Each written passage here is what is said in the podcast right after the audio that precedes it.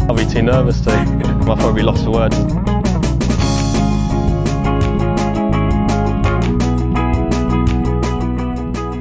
Hello and welcome to another edition of the Lost Words of Betting podcast. I'm joined as ever by Jason Daniels. Jason, hi.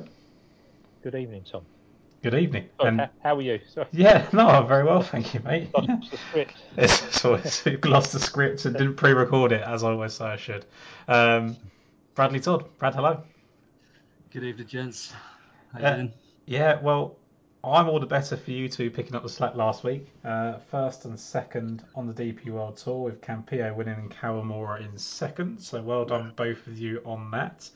Brad, I'm assuming you probably won more than Jorge Campillo did yesterday. Bearing in mind you had first, second, and third. So, yeah, he was cruise control, I would say. I didn't watch an awful lot of it, but it was only really 12, Brad, I think, where he got himself into a bit of trouble. Yeah. He kept having a couple of wary holes, didn't he? And then would just scramble himself back into it. Whereas I think it was 12 where he, or 11 where he actually made a bogey. I think it was 11. Yeah, he had a little slip up, but generally though he was a safe pair of hands. As you said, he scrambled excellently. A few putts, slightly had a bit of an open face, and he just early on, and you think, oh no, he's not going to capitalise, and then suddenly they just started to drop. And yeah, super impressed. And shout out to Kawamura as well, who was just a joy to watch. Like, had all the shots, even topping off the tee at one point, and then just playing an absolute blinder up onto the green for an eagle. I find him incredibly fun to watch, and yeah, ended up being a brilliant event. And I wish they were all that easy. Yeah, no, it would be nice if they were all that easy. 3 Spaniards and 2 Japanese players in the top 5, and then Lucas Nemeth just breaking up things in the middle. Whether that's anything to sort of think about for the future, yeah. But I think the Spanish angle, we mentioned it last week. Definitely did, yeah. And there was definitely something there, wasn't there? Yeah, absolutely. And I think I think Brad sort of alluded to the fact that he thought Japanese players may like it as well. So yeah. All in all, good little coverage there. Jace, I'll come to you on famous Japanese Spaniard. So. Yeah, I know exactly what a country that is, Japanese Spain. But Robert McIntyre, Jason, I'll talk to you about him a little bit.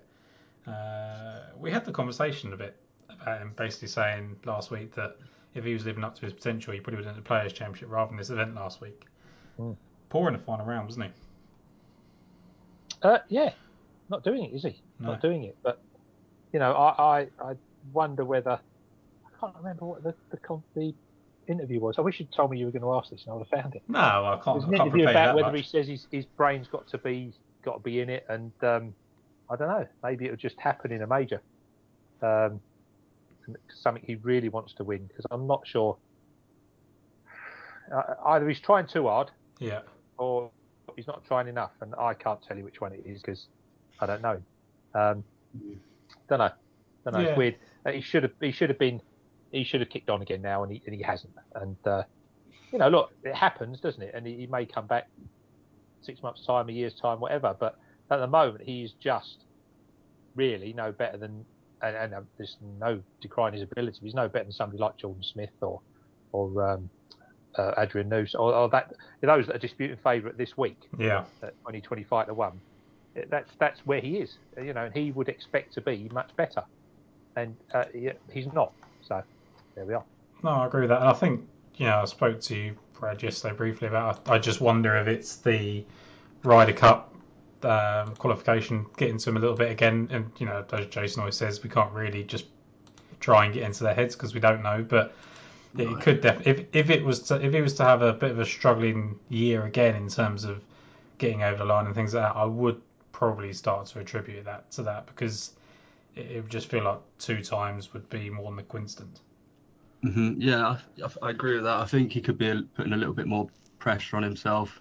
But again, like yesterday, he had a fantastic chance, and he does need a result right now just to sort of put his name back into the mix. And you could see how frustrated he was. I think he slapped his leg at one point, and it looked painful. You know, he's it did. I heard the noises. Like, oh, Christ. But yeah, I'm a bit worried for him. Obviously, there's such high expectations on his shoulders, and he's not living up to them right now. But he's still got a long way to go. Yeah. There was a few times where he was unlucky, like a couple of putts where he could have made it. But I was sitting there thinking, oh yeah, like the commentary, like, oh, he's been so unlucky. That's been the story of his day. And I was like, yeah, but you also make your own luck, and he's not at the moment. So there was a bit of that. But we thought he'd sort of kicked on by winning the Italian Open, and then didn't kick on again. It's just one of those, isn't it? I can't work out if it's he's not quite as good as we want him to be, or he's been made out to be, and it's just hard to live up to those expectations, or he just struggles at the moment on Sunday. That's, you know, but it could be either or, couldn't it? Yeah. But you know what? Sorry, you go, Jason. No, I was just going to say, you look at the number one in the world. I mean, we were talking about him struggling to get it done for a year, if not more. You know, although his stats, to be fair, are on a different level to McIntyre's, the promise was always there, but he wasn't getting it done. He could have easily been, I don't know, pick a name, that you know, doesn't quite get it done. Yeah. And there he is with that. Well, we can't say that question, but winning however many he has in however many he's done it. So I don't think McIntyre's, you know, certainly not finished. We'll see what he does. See what he does in the majors. I think for me, that'll be the measure. The what he does in the Opens. I think, as you know, I think that's his tournament. Yeah. I can't say he's gonna walk it or anything, but I think if he was to be put in another top 10, top 12, then we say, okay, I think we've now worked him out. He just needs a bigger test. Playing all the time, well, maybe. Yeah. We shall see. We can only hope. I mean, at the end of the day, like, as much as it sounds like a criticism, it is a criticism, but it's not born out of like I want him to fail. I very much want him to succeed, and it's more just hoping for the best for him and hoping that you know, he gets himself on that Ryder Cup team and becomes a really important asset, because that's something that he definitely can have in the future. Onto the Players Championship. Obviously, just touched upon it there. Scotty Scheffler, unbelievable once again. He'll put it down to his faith, which is absolutely fine. Ted Scott, ever since he come on the bag, I saw earlier that he's made about 3.6 million since he joined with Scotty Scheffler, so I'm sure he is happy with the move that he has made. But yeah, like you say, it is amazing to see someone who, for a while, couldn't get it done, and then all of a sudden is the most prolific in the world. You can't say unquestionably, because Rahm is close, and I guess Rory is close, but also, I would say that he's got that knack, Jason, that I like about a player that... Because on Thursday, it didn't look like he had his best. Like, he was in the feature group with Rory, Rahm. Yeah, and like all three of them kind of looked a little bit lax. And I actually think the measure of those three is who can just get around in 2 under. And that happened to be Scheffler and Rahm, and then Rory ejected. And I think that's a completely different way of it, rather than focusing on who's the best at their best. Do you know what? People were complaining that he didn't beat anyone because it was boring. He didn't beat anyone. I mean, you've got to remember that the other two of the leading three just didn't play. I mean, okay, Rahm apparently was not right, but yeah, blah, blah, blah. Yeah, he just didn't play, did he? Rory was moaning about the driver. And I believe, if I'm not mistaken, looking at WRX articles, that Scheffler actually played with the same driver as McIlroy's moaning about. He did, yeah. He played. Ironic. Yeah. He played with this Stealth 2 driver that Rory and Morikawa have got rid of. Rory went back to, I don't know, Stealth 1 or whatever it is. Morikawa's gone back, I think, to a model even before that. How many times do you have to change it before you just realise it's actually just you? I mean, these drivers are made. They're not worse. I mean, yeah, okay, you might get comfortable with one. Don't change it in the first place then. You earn enough money not to keep taking these ridiculous deals that force you to change clubs. I just didn't quite get what McIlroy was on about. I don't know if it was pointed out by somebody particularly to getting that, but it was a short game that's destroying him, not his, you know, but clearly. I mean, I read the article and I actually had to do a report on it as well. Yeah. And I looked at it and went, okay, I understand he's a bit wayward, but then I went through the PGA Tour shot link thing. Yeah. And I thought, well, that's not bad, and that's not bad, and that's not bad.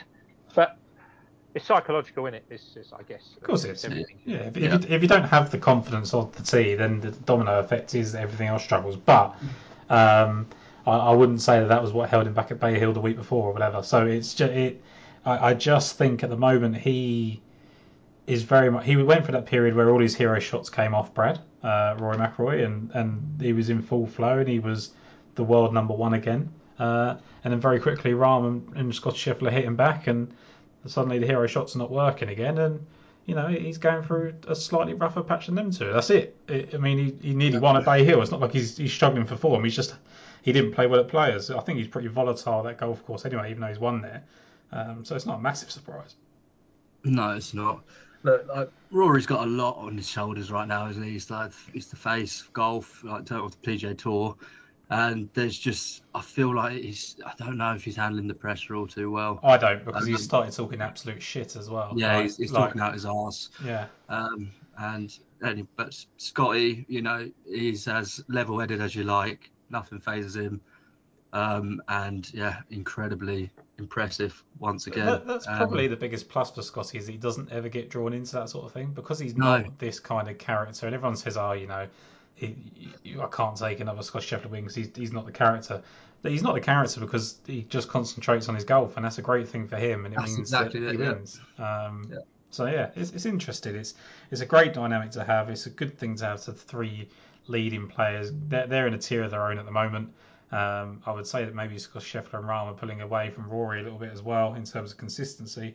So it's all to play for as we go into the first major of the year in less than a month now. So all very exciting. But on to this week's golf then. We've got the SDC Championship in South Africa. We do not have TV coverage this week from Sky Sports, so there will have to be other avenues to try and find things this week. But Brad, talk to us about this week's venue and why you're excited to see it if you can see it. Oh, okay. So, yeah, it will probably be on SuperSport if you have access to that, South African channel. South Africa have some amazing links courses like Humewood, Pinnacle Point, Bosse links, to name a few. But I do think St. Francis is probably the pick of the bunch. It was built into natural dunes overlooking St. Francis Bay and the Indian Ocean. It's incredibly scenic. Jack Nicklaus design, I read that. He said it's the best course he's ever seen and arguably one of the best courses he's ever designed. Various challenges throughout, short and long, wide, narrow, uphill, downhill. It's a course that sort of forces a player to get creative. It will suit a shot maker. There's also a sand river that runs through the course, which creates a water hazard on holes 13 to 15, which is unlike in traditional leagues. It was also named South Africa's best golf course 2021. So I'm pumped to see it in action this week. It's I will be watching it. I will be finding a way to watch it because it's a beauty. With all that, it's quite surprising then that we haven't actually seen it on the DP World Tour yet. I mean, we see it. It's a fairly new course. Yeah, 2007 I think, or 2006 It was kind of designed. It's featured on the Challenge Tour and the Sunshine Tour as well. Regularly and as recently as November, so there is plenty of kind of course form stuff to go by. But yeah, I mean, the one that I kind of looked at was Humewood, was the most recent because of Nelson Mandela Bay Championship. Didn't put too much stock into any other course except for trying to work out which this one was because I think it's slightly dangerous with the unknown. But yeah, shout out to Steve Rawlings at Petfair because you said about the quote there, and there was a video from Jack Nicklaus on his preview that basically said, so basically the reporter asked him a question. He said, oh, you said this was the best golf course you've ever designed, and he said, no, I didn't. I said it's the best golf course I've ever seen, and that's even better. Whether there's a little bit of like, you know, he's just elaborating or exaggerating because it's a course that he's recently involved in, I don't know, but ultimately It looks like a nice golf course. It does look like a links test, and it's in South Africa with a lot of home players in the mix. So definitely things to get excited about and an event to look forward to, I think. So without further ado, looking at the odds, Antoine Rosner 22-1, Jordan Smith 25-1 with Jayden Schaper 25-1 as well, Adrian Alves 28-1, Julian Bruin and George Coetzee are 30s. We'll start there. All three of us, Jayden Schaper, 25-1 best price now. So, Jason, I'll let you lead us off with Schaper, and then we'll follow in if there's anything else to add. Yeah, I mean, I tossed up between Schaper and one other that you've mentioned. Yep. As to the best I've got them both equal. I just think Schaper's got obviously massive improvement to come, whereas the other I think is just brilliant to watch, and it doesn't really bother whether he wins or not, to be honest with you. So I'll put Schaper in as the bet of the thing. Absolutely amazing amateur. We know South Africa produce stunning young players. We've had it every year or every season, every generation. You've got people like Casey Jarvis, Christian Mass, Christian Burke that are going to be the future South African. But Schaper is finally producing the form that we all thought he would do when he first came to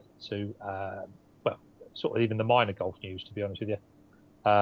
First junior to achieve the Grand Slam in junior golf. Just won everything, basically, in junior golf and went back and won the year later.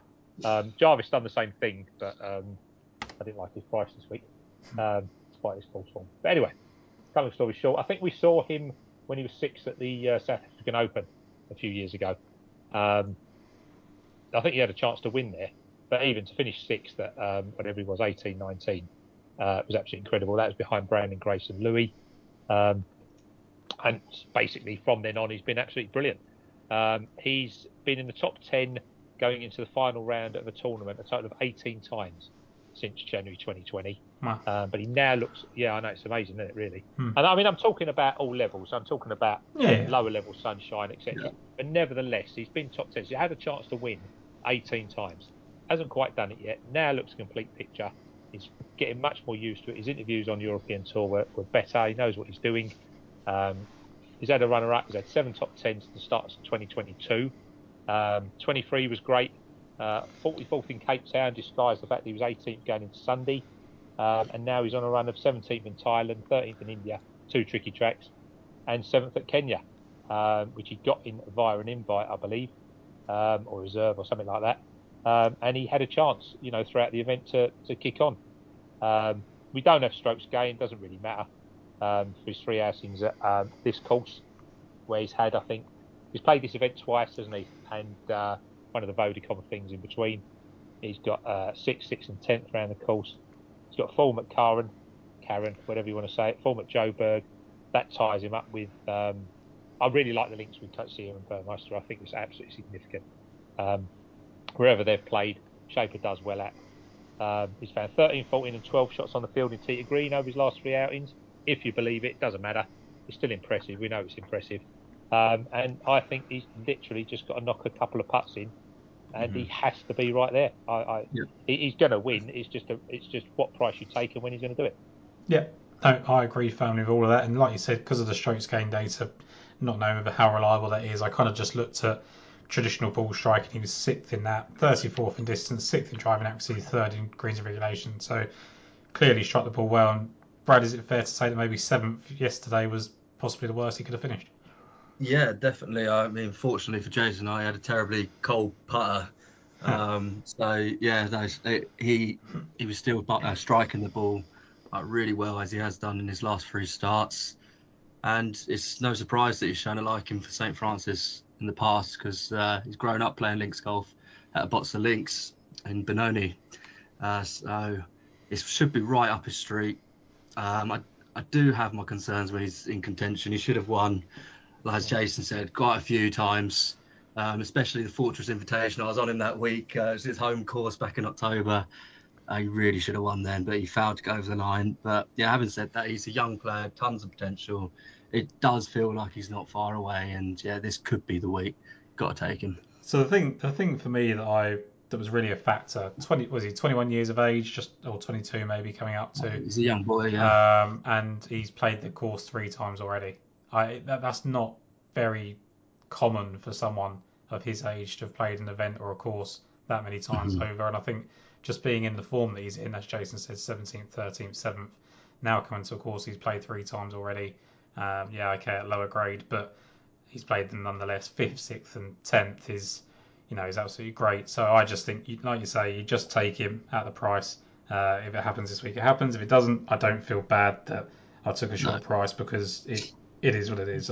You can't expect him to be. Everyone wants people to be 50-1, and they're not going to be. So that's very much the point on the price there. Jason, George Coetzee. Yeah, I mean, look, I haven't looked through the fields of the past years of this tournament, but. You know, proper home players do very well. You know, I know it's a stupid thing to say, but like Louis won it, obviously. Van Ruyen's won it when he was actually any good. You know, Fishart's won it. I know he's gone a bit now, but he was a great European sort of player. He was. Seen Burmester and George Coetzee are the two course winners around here. And for me, Coetzee, I think every time the European Tour sort of goes back to South Africa, I just look at George Coetzee. Yeah. And if it's either an event he likes or a course that I think he'll do well at, this week's links. So, I mean, for me, Coetzee calls himself. I would have put Coetzee far nearer the front, to be honest with you. Simple. He's downgraded. He returns home, and he wins when he gets. You know, that's what he does. He goes home. Like go back to 2020, missed the cut at Abu and Dubai Desert Classic. Goes home, runs up at the Didata, finishes 8th at his Tour Championship. After the 2021 Scottish Open, he goes back to win one of the Vodacom series. 2022, he was in much, much better form. Played solid at Sawgrass, went back and done well at his home Tour Championship. Withdrew from the two co-sanctioned tours, Bermuda and Barracuda, through either whether he was there, couldn't be bothered, the COVID restrictions, whatever it was, doesn't matter. Withdrew from them, went home and won another Vodacom event, and then obviously he won round here in November 22. Yeah. Portugal, he loves Portugal. For me, Portugal, Qatar always ties in with any links track. Yeah, I mean, last year he played. I think he led all the way here, didn't he? Yeah. And he says that his early errors on his first round were down to a lack of knowledge of the course, taking the wrong club off the tee, or playing to the wrong part of the green. Look, if that happened, and he still went on and won. He's going to know a lot more this year. It's just calls himself. There's another one over on the other side we'll talk about that I think again, just it's obvious. He just stands there and goes, "You've got to pick me because you haven't got a choice." The only other interesting thing is I put him in as first round leader as well. When he wins, he tends to lead all the way. So of his last 5 trophies, he's won 4 from trap to line. And the Portugal victory, he came off top 5 after the first round. Last week, he had round by round positions of 2, 5, 1, 3. That'll bring him on nicely, but you know, I'm also on first round leader. He's at a course we know he loves. He's links his George Coetzee. He doesn't give a shit. I don't give a shit. I'm on. Yeah, no, I like it. That's so eloquently put. I really do enjoy that. I don't care what other people say. I don't really care. But yeah, go on. Yeah, Georgie is good. I was surprised. I was surprised when he was. I think he opened up at 33s. And I was surprised that he was that far away from the favourites at 22 and 25. The 28 is obviously closer. The 30 you can still get. I mean, the 30s were 7 places as well, which is quite extraordinary for a player, Brad, who, like Jason says, just keeps repeating form. He's made a career out of just winning every time that he should has. Do.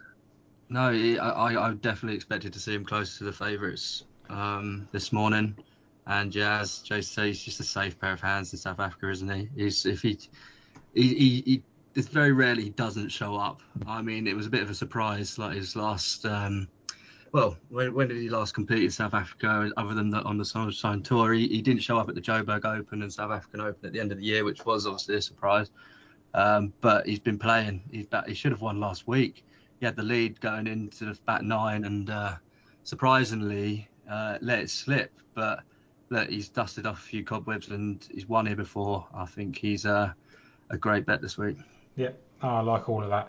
I think he's the price he is because he can't be asked. He just, if he's like 30th at the end of the first round, he won't bother. Lob round, won't he? Yeah. No, he won't. Yeah. Oh, I get that. I've got a direction I didn't anticipate doing so, but Matthew Jordan for me, he has been underwhelming in contention. I don't think there's anything we can kind of say to the contrary. He was again yesterday 6th going into the final round, and I mean he was probably the funniest, tormented player I've ever seen in my life, who just he screwed his hat up, and then he wasn't quite content with screwing his hat up. He then pushed it even harder in, and I thought, God, you really are tough, trying to squeeze that hat harder and harder. But he was obviously frustrated, and I do understand it. But for me, with Jordan, we always talk about the fact that links golf is going to bring the best out of him. It's no surprise. played his best golf at Dunhill Links, Portugal Masters, etc., as Jason's kind of already spoken about. And I just think this is the first time in the form that he's in, he's had the opportunity to play a course that really does suit his game. And when you look at his ball striking last week, even with the poor final round, he was 8th in ball striking, 35th in driving distance, 10th in driving accuracy, and 3rd in greens and regulation. So he was hitting the ball incredibly well, just didn't get it going at any point on the greens or anything like that. And I just think, you know, top 35 in 5 of his last 6 starts. He's been in and around the top 10 in multiple rounds during that time as well. Now comes to what they class as a true links test. I think Matthew Jordan makes a ton of sense, Jason, and I'm assuming you agree. Yeah, I am. I find him he's so difficult, isn't he? He's such a pain. But I did look at the place element of it as well. And as you rightly say, conditions are so bang up his street. His putting was getting better, wasn't it? Mm. But for a good period. So I'm prepared to give the last time. And Thailand, you know, if anybody missed the cut at Singapore or Thailand, I'm not that bothered, really, to be honest. But yeah, as you say, top 6 going into payday last week. Final hole double bogey meant that he just like collapsed through the field. But that is Matthew Jordan, isn't it? Yeah. And it may take that miraculous final round when, you know, well, nobody is watching, are they, this week? It may take that miraculous final round, or just one of them. Just, you know, what happens? I just thought there was a price for him, and at 50, I think the place part pays. So, yeah, you know, he's contended at Qatar, Denmark, Spanish Open, Portugal Masters. Yeah, you know, it's a nod to what he's going to get here. So, I thought I'd shove him in. Yeah, that's basically how I felt about him. And you've also got 2 others here in Mikko Korhonen and Tom McKibbin. You at least want to talk about both, Jace. How do I? Okay. Oh, that looks like it's me anyway. I mean, Korhonen, who you put up virtually every bloody week, I think, right? Yeah. Right. I'm just interested. I mean, he's in. I can't find much about him, about you know, whether he's injured or whatever. Yeah. But he's missed 11 cuts since 27 outings. But in the 16, his best finishes are Stein City, top 10, Hillside, top 10, Celtic Manor, 15th, Marco Simoni, 11th, and 8th in Portugal. And I think if that's where he's going to turn up, then it's a nod to what he faces this week. Yeah. Yeah, you know, he's got 2 wins on tour, which I still can't believe he's got 2 wins. But he absolutely waltzed home at the shot clock. He beat Campillo in China. He's interestingly got a pair of top 3 finishes at Schwani, which links you with both Burmester and Coetzee, who've won that event, I think, more than once. He's got top 10 20s at Portugal. He's got the Dutch Open, Belfry, Rocco 40.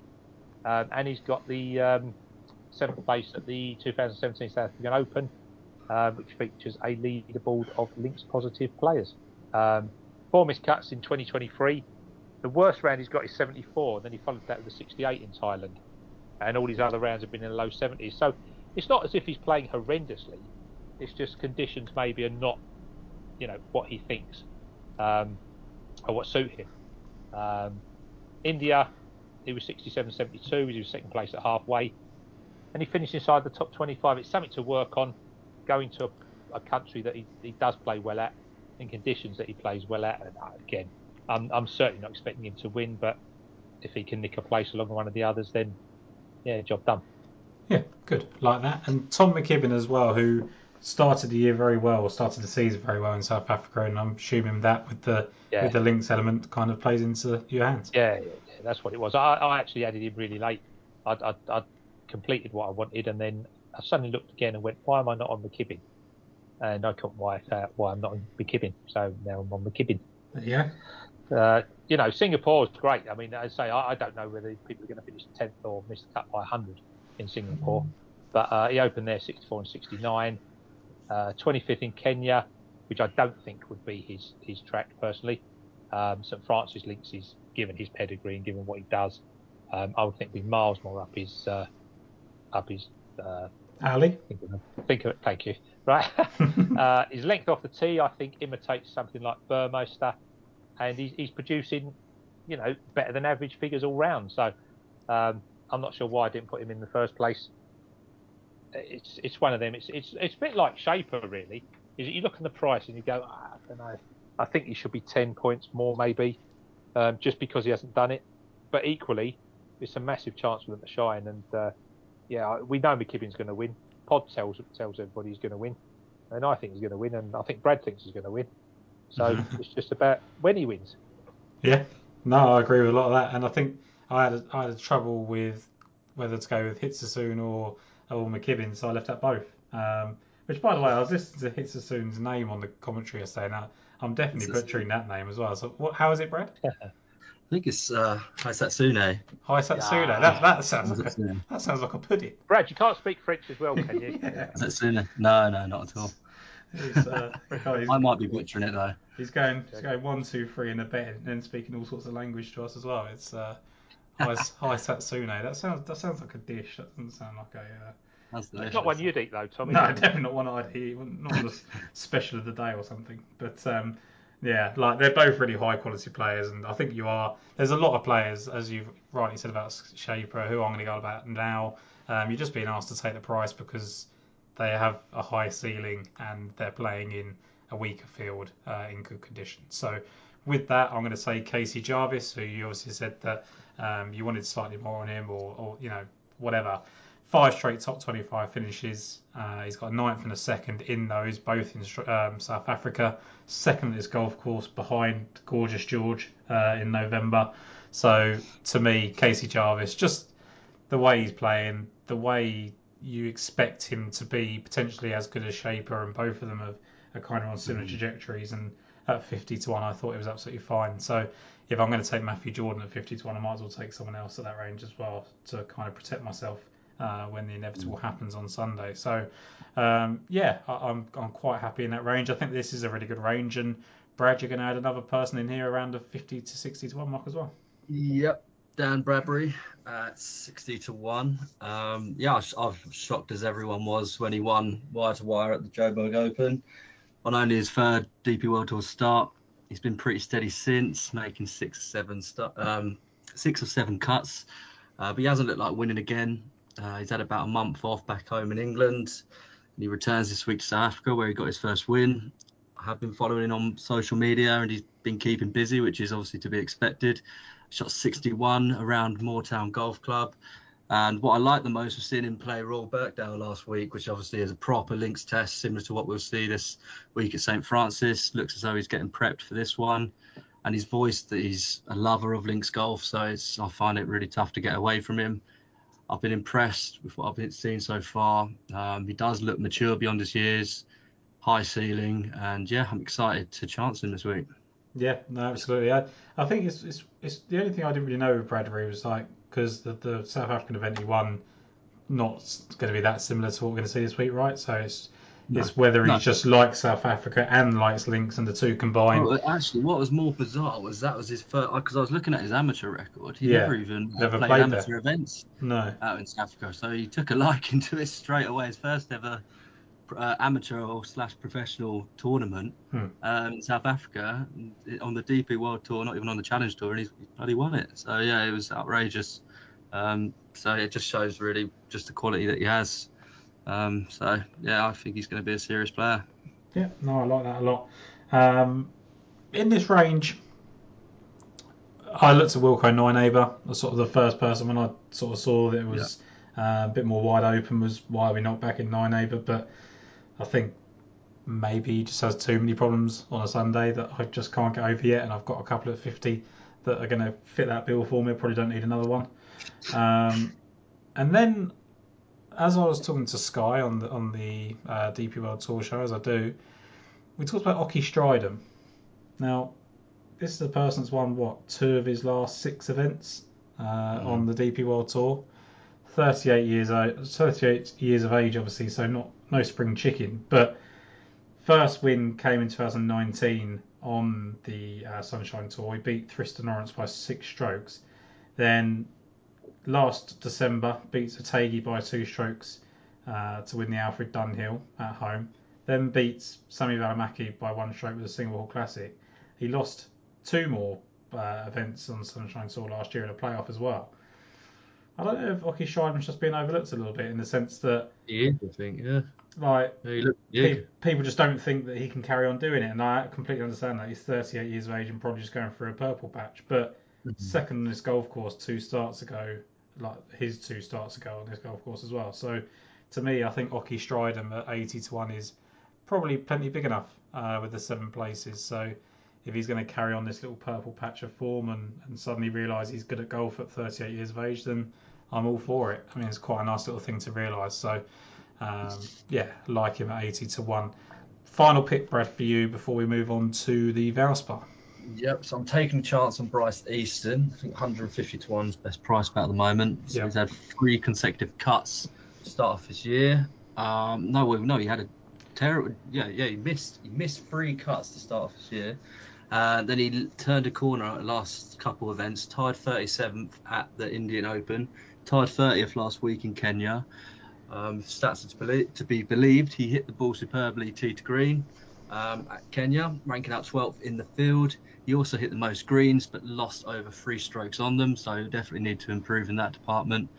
He hasn't competed at St. Francis Links, as far as I'm aware, but I'll be surprised if it isn't a course that suits his eye, given his pedigree. He grew up in Durban, like the east coast of South Africa, and has since moved to Southport in the UK, 2 places known for their links golf. He's had a 3rd place finish at the South African Open back in 2018 and has 5 top 10 finishes at this level. So he has mixed it at this level, so that's good to see. It's a long shot, but given his recent improvement the last couple of weeks, along with his links background, I'm going to take a chance on him. Yeah. So, yeah. The only memory I've got really of Bryce Easton is when we were talking about the Challenge Tour final last year and we were just all making random picks of it, and I just said, I'm going to back Bryce Easton. I didn't go for him, and luckily he finished 2nd. Lost by 1 shot to Nathan Kimsey. But in that field, interestingly enough, you had Tom McKibbin, who finished 6th. Nathan Kimsey won it. Jung Won Ko finished 4th. Knapp 10th. So, you know, he was mixing it with good company. JC Ritchie 18th. There was like a lot of players we're going to see this week that potentially we like. He was kind of top of the class in that, other than Kimsey. So potentially something there. I did wonder whether Alejandro Del Rey will prefer it now that we've got some wide open fairways, but otherwise I just kind of stuck to the ones at the top. But Jason, any others to add on the SDC Championship before we move on? No, I think it's very difficult. It is, yeah. You can make a case for most, I suppose. But no, I'm done.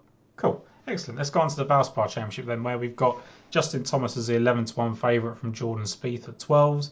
We've got Sam Burns at 16s, Matt Fitzpatrick 18s, Keegan Bradley 25, Tommy Fleetwood, Justin Rose 25. And I will leave it there for the time being. Justin Thomas is fundamentally broken on the greens, I think. Someone did a close-up of his putting stroke, basically comparing it to Zalatoris, which I don't know who's going to be more offended at the moment, because it's not going well for Justin Thomas. He has obviously got a good course record here, but Brad, I don't suppose we can really be on Justin Thomas at 10-1. No, exactly that. He doesn't look like he's at it at the moment. There's a lot going wrong. Obviously, the putting being the main problem. So yeah, easy pass for me. I think Spieth was the one who made a slight appeal from the top of the market, but I just feel as though he's short enough to move on. But he's certainly due. So, yeah, Spieth would be the one that, if I was going to take someone right at the top, it would probably be him. But, yeah, I passed him in. Yeah, I felt the same way about Spieth, which is really odd when you consider that Sam Burns has won this back-to-back and put in a better performance than, obviously, not what Jason was expecting last week, but a lot of people were expecting, given that he was, struggling. He finished 35th in the end, but I thought that was really encouraging considering where he'd been with his game the previous 2 weeks. And I think he was better position than that in the first 2 rounds. He was 20th going into the weekend, so maybe enough of a confidence boost for Sam Burns. But I think when Casey won it 2 years in a row, he then came back and finished 21st on the 3rd year, and I think that's probably similar to what we might expect from Burns this year. Jason, talk to us about Keegan Bradley. In the nicest in the nicest possible ways that you can. What I text you is actually what a quite well-known punter and columnist calls him. Yeah, I do have the explicit thing on here, but I'd rather we didn't use that terminology. No, it's actually what he's named by one of my more esteemed gamblers and much better writer than I am. but I won't reveal who it is on air. Yeah, Bradley. Yeah, I mean, to be honest, I was really interested what Burns would go up at because I think he can three-peat, to be honest with you. But I can't touch him. I mean, I was on at 75 last week. As you say, he was fifth after one round, 120th after round two. I can't touch him at 16-1. It's just, you needed to see a bit more, didn't you? Yeah, you needed him to finish off the start, didn't you? So Bradley, who I wouldn't watch even if he was five clear and I was cheering him on because I think he's freaking annoying. I think we said this last year, I think, that if Bradley, Billy Horschel and I can't remember who it was, Patrick Cantley were in the final three, I just don't think anybody would watch it. I mean, it's quite funny because I think I'm probably the biggest advocate for Keegan Bradley and Billy Horschel because I just like to go against the grain. But I've always, I don't know if it's just the timing of when I really got into golf, but Keegan Bradley was like, I just remember him at Medina and being like really fascinated by how good he was that week. And I always used to think that he had clubs too short for him, and it turns out they're actually made longer, and they still look like midgets clubs. So I don't know quite what it is about his golf clubs. But yeah, I like Keegan Bradley. Anyway. But you go on. Yeah, anyway, so yeah, I mean he's had a mixed bag, but that's Bradley for you, isn't it? Mm. But he's good stuff. He's very good. Running up to Max Homer at Torrey. We know that Homer likes proper classic, proper tracks. Yeah. That's nothing wrong with that. 20th at Scottsdale, who's 11th after round one. He was 10th at Bay Hill, where his good opening round was spoiled by a second round 77. And just interestingly, in his three most recently completed full field events, he's averaged about 25th for driving, actually 20th for approaches, 16th for tee to green, and around 26th for putting. To be honest with you, you take all the elevated or whatever you want to call it players out, and that puts him right bang there. And on a course that he's been second at, that's great. Sawgrass, he's got a great record. He's got two top 10s, I think, in the top 20. Hit a 70 to put him into 23rd last week, and then bombed with a 78. But he led here. I mean, there's signs there that when he puts it all together, it does happen. And there's signs that good tracks, proper tracks, they're not, Bay Hill, Torrey Pines, they're proper, what they call it, what is it, elevated, designated, whatever they want to call it these days, yeah. They're proper tracks, and he's got plenty there. He knows he can play this course. He knows what he's doing. He's, got that, if you like, that long wait for a win off his back at Zozo at the end of last year. And I just thought he apart from one other, which is my next bet, I think he just basically says, you've got to put me in. Is it a horrible price? Yeah, it's a bloody horrible price. But if you're going to go 16 Sam Burns, then I think that sort of puts everything else in relation. So... I'll put Bradley in. It's just the strength of the field, isn't it? I think there's only 4 players from the top 20 in the field this week. So it's, it just is what it is. It's what you're being dealt with, and you just got to... It's almost get over the sticker shock and just, face the facts that these are the most likely players to win, and that's why they're the price they are. But talk to us about Adam Hadwin as well, because he was someone I was severely tempted with this week. He is the one. I think if you're going to have a bet this week, Adam Hadwin's got to be the one. I just think... Right, okay. So Hadwin, he's only won here in his PGA career so far. And when he did, he had a solid run. He made cuts. He had a second. I think he was 249, 12, 39, 34. And he came here. He came in 2018, finished 12th defending after a full sequence of 6 and 9. He missed cuts in 2019 and 2021. Preceding those efforts were missed cuts. But he played well at the Players last year. I think he finished 9th. And he came back, and a week later he finished 7th here. So he only plays well here when he's had a run-up, had a decent run. So there we are. This year's made 5 from 6 cuts, 18th at the Amex. It's not the Amex, but I can't be asked saying the whole thing. 10th at the Phoenix, where he led it halfway, 13th at the Players. And I believe, according to his missus, who I don't talk to, it's just on Twitter, right, that he missed a 3-footer to finish in the top 10. His driving actually is absolutely fantastic, which will work well here. His long hole performance, i.e. par 5s, has seen him rise to 34th in par 5 birdies or better. We know that you have to make your score on the par 5s around here. Sam Burns, Paul Casey virtually made between 90 and 100% of their score on par 5s over the last 4 years. You might as well not bother going back much further because golf changes so much that 4 or 5 years is really... I think as far as you can go back. And I think they made changes in 2016 as well. So I think there's only been the 3 winners here since the changes. It's been Hadwin, Casey and Burns. I mean, you've got the rough is up to 3 3/4 inch this year from 3 inch, I think. Yeah. So his driving actually is going to be incredibly accurate. You know, and if he can score on the par fives, it's basically what you do around here. You score on the par fives, hold on round the rest. Yeah, I mean, he's got 7th and 25th at Houston, which ties on with both Burns and Casey. 8th at Colonial, which I know you both like, yeah, as a relative course. That counts both of those winners, Spieth and Kokrak. He's got an average bogey rate around here of around 7 bogeys, which is lower than both Burns and Casey. Their Innisbrook careers. So if you take that, if you take his driving accuracy, if you take his par 5 performance, if you take the fact that he repeats form at courses all the time, I think he is an absolute stonking bet this week. Yeah, no, I completely agree. And to be honest, so my first bet was going to be Davis Riley, who's come in to 28 to 1, and I probably will still go there for the reasons I'm going to go to in a minute. But now that he's the price that he is, I think Hadwin starts to look that a little bit much better at 28 to 1 again, because, you know, Phoenix, as you said, you know, it's a big result really, considering the field that he was in. And just talking on that Colonial thing a bit more, Sam Burns and Jordan Spieth have won both. Sean O'Hare's won here and finished second at Colonial. John Sendon, who has won here and finished second twice, has got 3 top 9s at Colonial. Riley has got a second here and a 4th at Colonial. Kevin Na and Jason Kokrak have won Colonial and finished second here. So it definitely feels like the Florida version of Colonial. You've also had, I think, 5 players win at TPC Deer Run and here as well. So there's definitely a lot of correlation going well on those sort of things. And when you look at it, 4 players, so there's 4 people that have won this multiple times, including Casey and Burns, and they make up 8 of the 21 wins at this golf course. So really, like, there's just such a clear, you know, repetitive run of form here that you don't need to look too far away, I don't think. I don't think you need to get fancy. There's obviously going to be people like Gary Woodland won it on his debut. Like, it's going to happen because you can't not, but it's definitely good to have a pointer. So definitely agree on Hadwin. Brad, Justin Rose. Yeah, I can't get away from Justin Rose this week. That's always dangerous, so I'll just let you know. It is dangerous because when I back him, it never usually goes well. But here we go again.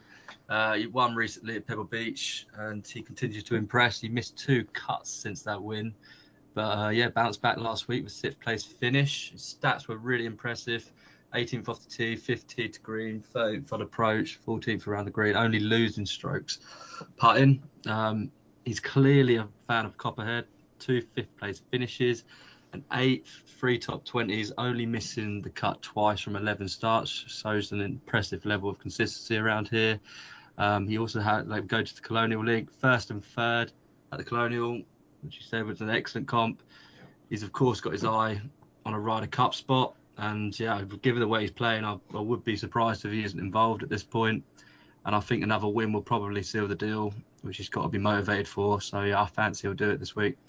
Yeah, I do like Justin Rose. It was weird because, like, I was starting to go off of him, starting to think that Pebble Beach was a bit of a flash in the pan, and then he goes and plays well at the Players. And I like seeing Justin Rose back and playing well because it's important for European golf, especially at this time, because of the players we're missing from that selection pool, right? So happy to see Justin Rose continue his good form.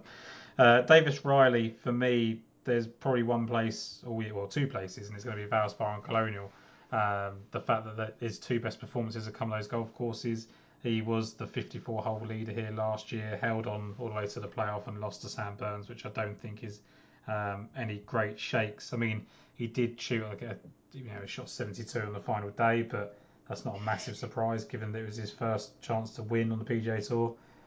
We know he is capable of winning. He's done it in the past already on the Cornferry Tour. So to me, we keep getting talks about how he's one of the better players in the world. He just needs to show it. I don't know if I'd quite go that far, but as Jason's already said about, you know, people said the same things about Scotty Scheffler and that he didn't break through.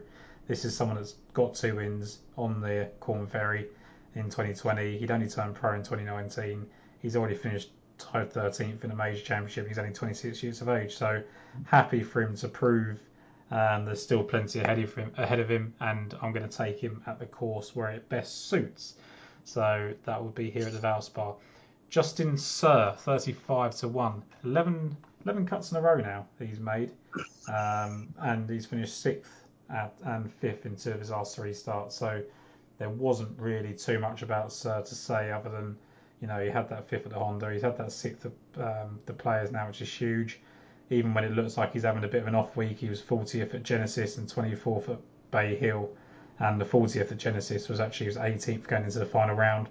20th at Farmers. I mean, he's actually just behind Rose, Thomas and Spieth in terms of current form. So, to me, Justin Sir had to go in at 35-1 as well. I don't love it. I don't love the prices of either of them, but I think it dictates what it is. And, Brad, I think you're kind of on board with Riley as well. Yeah, no, I'm on board with Riley. Yeah, going off everything what you just said, I agree with it. He's shown flashes of the ball striking we saw last year.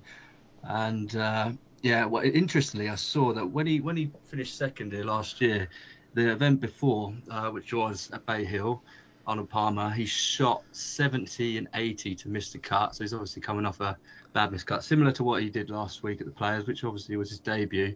He opened 71 and closed with 77. So he responded extremely well last year. So I hope we see something similar this time round. As you said, he's got that 4th at Colonial. It's going to come to either here or Colonial, it seems. But yeah, both a decent record in Florida. Putts best on Bermuda. I'll be surprised if he doesn't get that win this year. And I think this is a good spot for him. So yeah, it has to be chanced. Yeah, I've put Gary Woodland down. Don't want to watch him putt. Unfortunately, this will be on the TV at the weekend. So if he's in contention, I will have to see him putt. He is one of the worst putters at the moment, but his ball striking is certainly coming back, and I think when that happens you kind of have to pay attention to someone like Gary Woodland. He's, you know, can be the class of the field, and people are very frustrated when they back him at 40-50-1 in these fields, and he's not, but he is volatile. So he's won here on his debut, and then he's finished 29th, 8th and 21st since.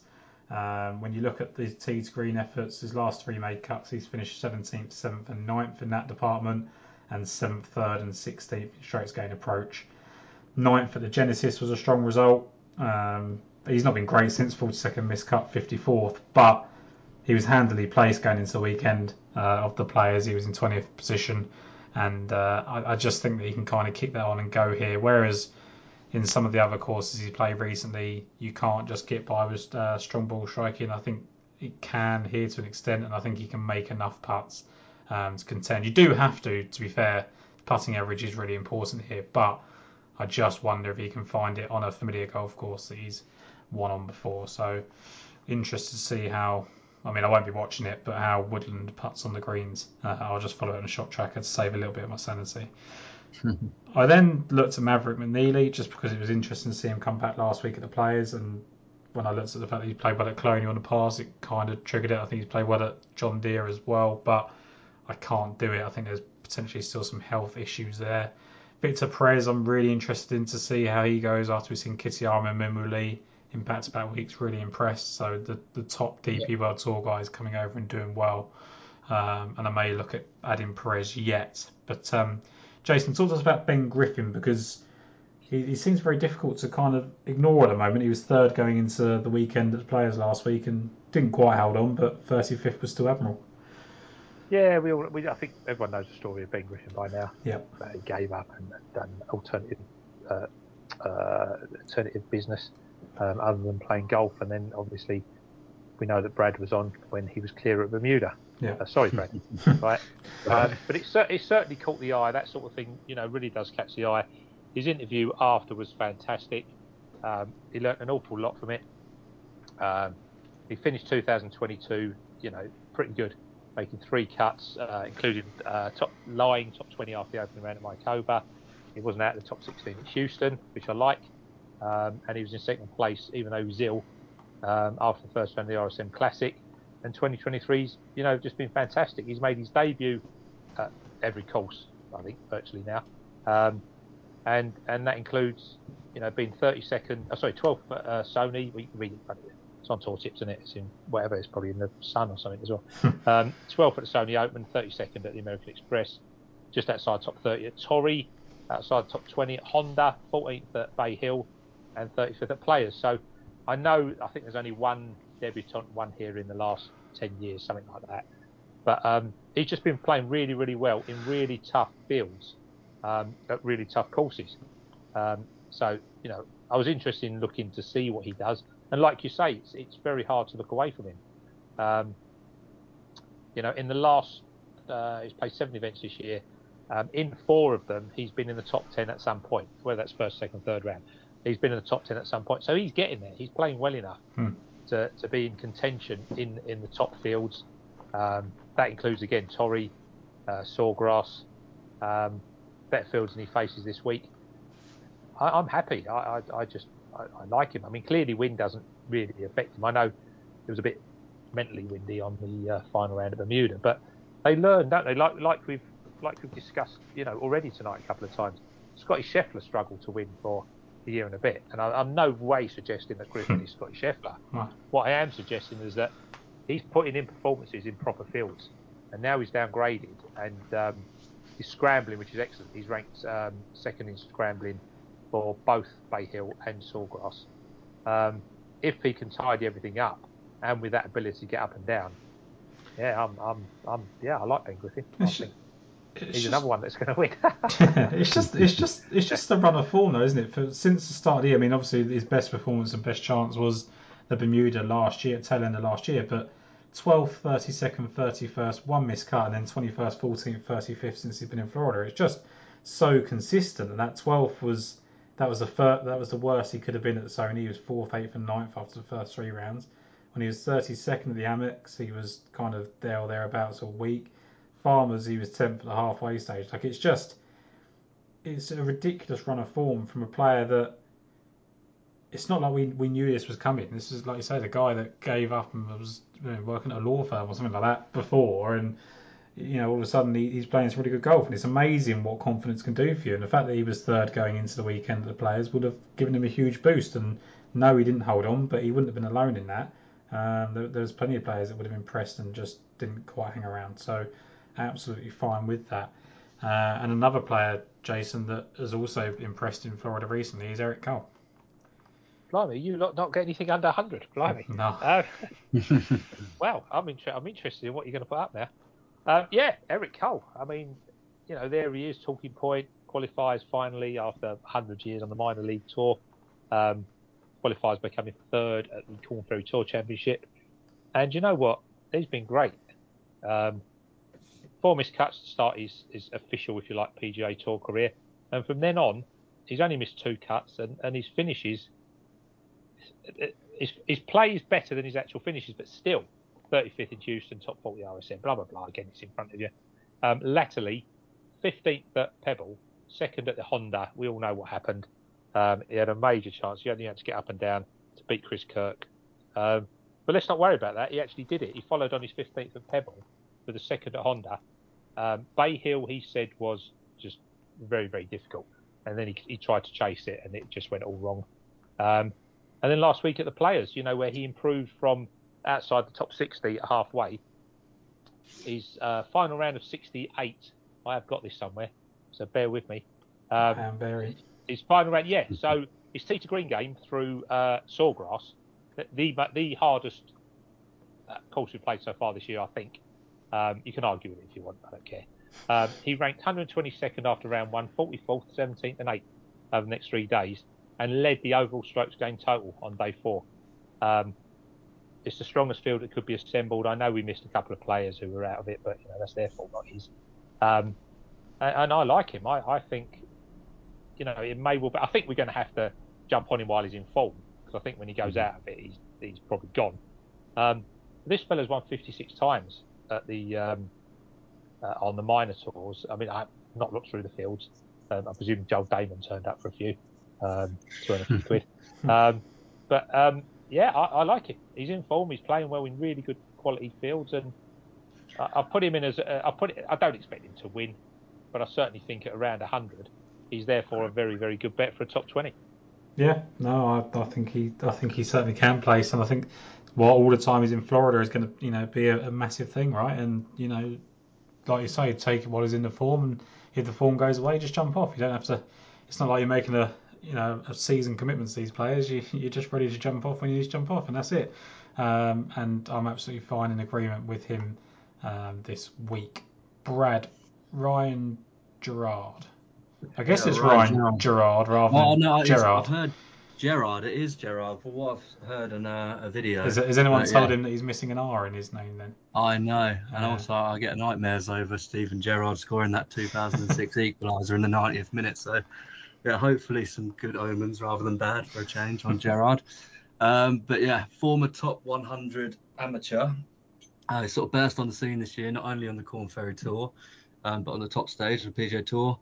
Already won on the Canadian Tour. He grabbed his first top five finish on the Corn Ferry Tour. He then Monday qualified into the Honda Classic, finished fourth. This then got him into the Puerto Rico Open, where I believe he needed to finish in a three-way or two-way tie for ninth or better to secure special temporary membership on the PGA Tour for the rest of the season. He finished just short and tied 11th. But he has been given a sponsored exemption into the VALSPA this week, so that will give him another opportunity to retain his special temporary membership. I'm not sure what's required this week, but I'm all for it. I think I read earlier. Is it 54th? Yeah. All right, okay. But I feel like he can still go better than that. Like I'm all aboard the Gerrard train basically because he's absolutely flying at the moment. And going off the interviews I've seen, he feels as though this is where he belongs. He seems pretty chilled and not really fazed by it all. And yeah, I'm just really liking what I'm seeing. As you said earlier about Griffin, it only takes a bit of confidence sometimes. And yeah, I'm going to take a chance he can spring another surprise this week. So yeah, 8 places, 125 to 1. I think that's fairly big enough in this field. Yeah, I think it will be mainly because of just the course itself demands a bit more experience, I guess. But that would make a surprise, but certainly talent-wise, all we know at the moment is that he plays good golf, right? There's nothing else to argue with it, and it's like Ben Griffin at the moment. All we really know of Ben Griffin is how well he plays now.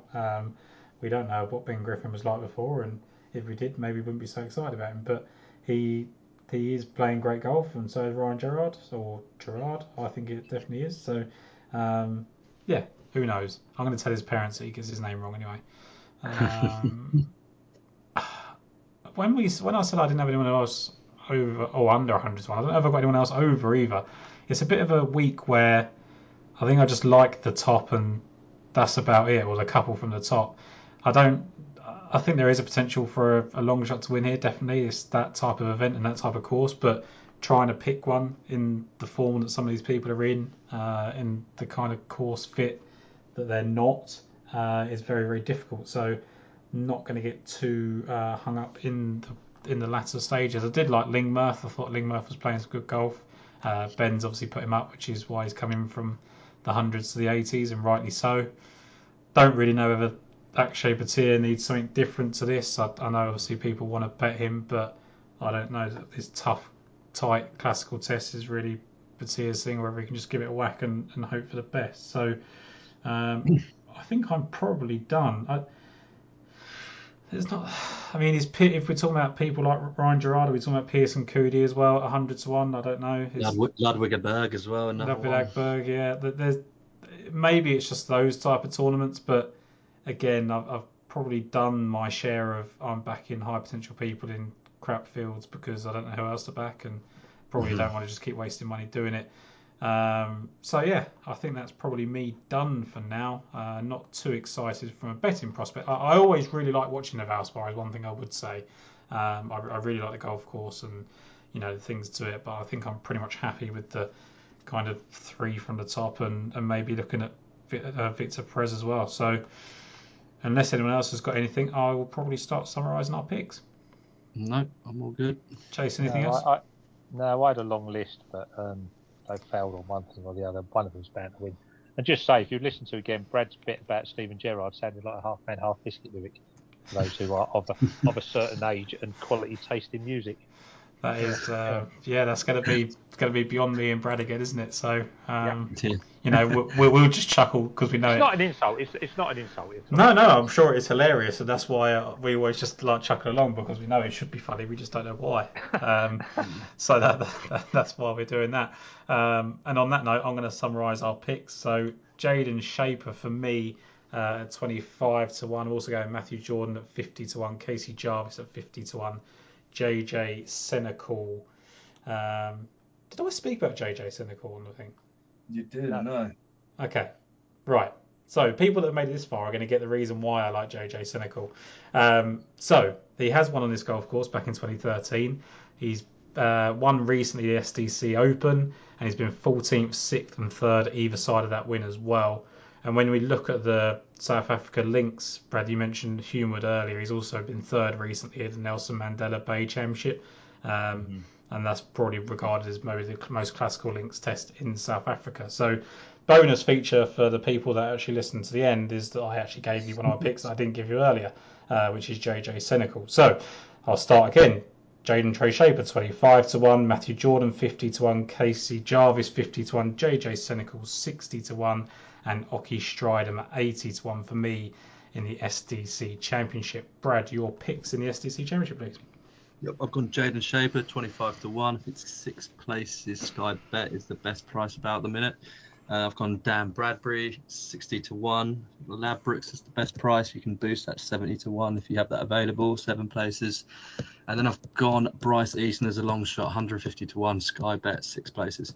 And Jason, your picks in the SDC Championship, please. Yeah, I thought you was just being cynical. South Africa, Jayden Schaper because he's lost the tray. George Coetzee, Matt Jordan, Mikko Kohonen, and Tom McKibbin. Yeah, Valspar, very boring for me. Davis Riley at 28 to 1, Justin Sir 35 to 1, Gary Woodland 45 to 1, reluctantly. And I want to do something with Victor Perez, but I don't know what yet. Brad, your picks in the Valspar, please. I've gone Justin Rose, I think 25 to 1 is the best. Oh, he's come in a bit now. I think he's 20. Yeah, you still get 25 to 1. Get 25, yeah. Places, yeah, or 22 to 1, 8 places. Davis Riley, you can get 28 to 1, or you can get 30 to 1, 5 places, 8 sport, whichever you prefer. And then Ryan Gerrard, 125 to 1 Sky Bet, 8 places. I've even got you saying Gerrard now rather than Gerrard. Gerrard. That is the correct way of pronouncing it. Jason, your Valspar Championship picks, please. Yeah, Bradley Keegan, out of Hatfield, Ben Griffin, and Eric Cole. If someone comes at the end of it saying you didn't tip Keegan Bradley, you tipped Bradley Keegan, and therefore I didn't bet on them, we'll be in trouble. But hopefully, well, no, Hadwin's the bet of the week for me. Hadwin Adam is definitely the bet of the week. Oh, but, that's a nice. Actually, I like that name. Hadwin Adam. That's good. Yeah, that's nice. Yeah. There we go. Let's go. I'll go and speak to Shannon about naming our firstborn Hadwin.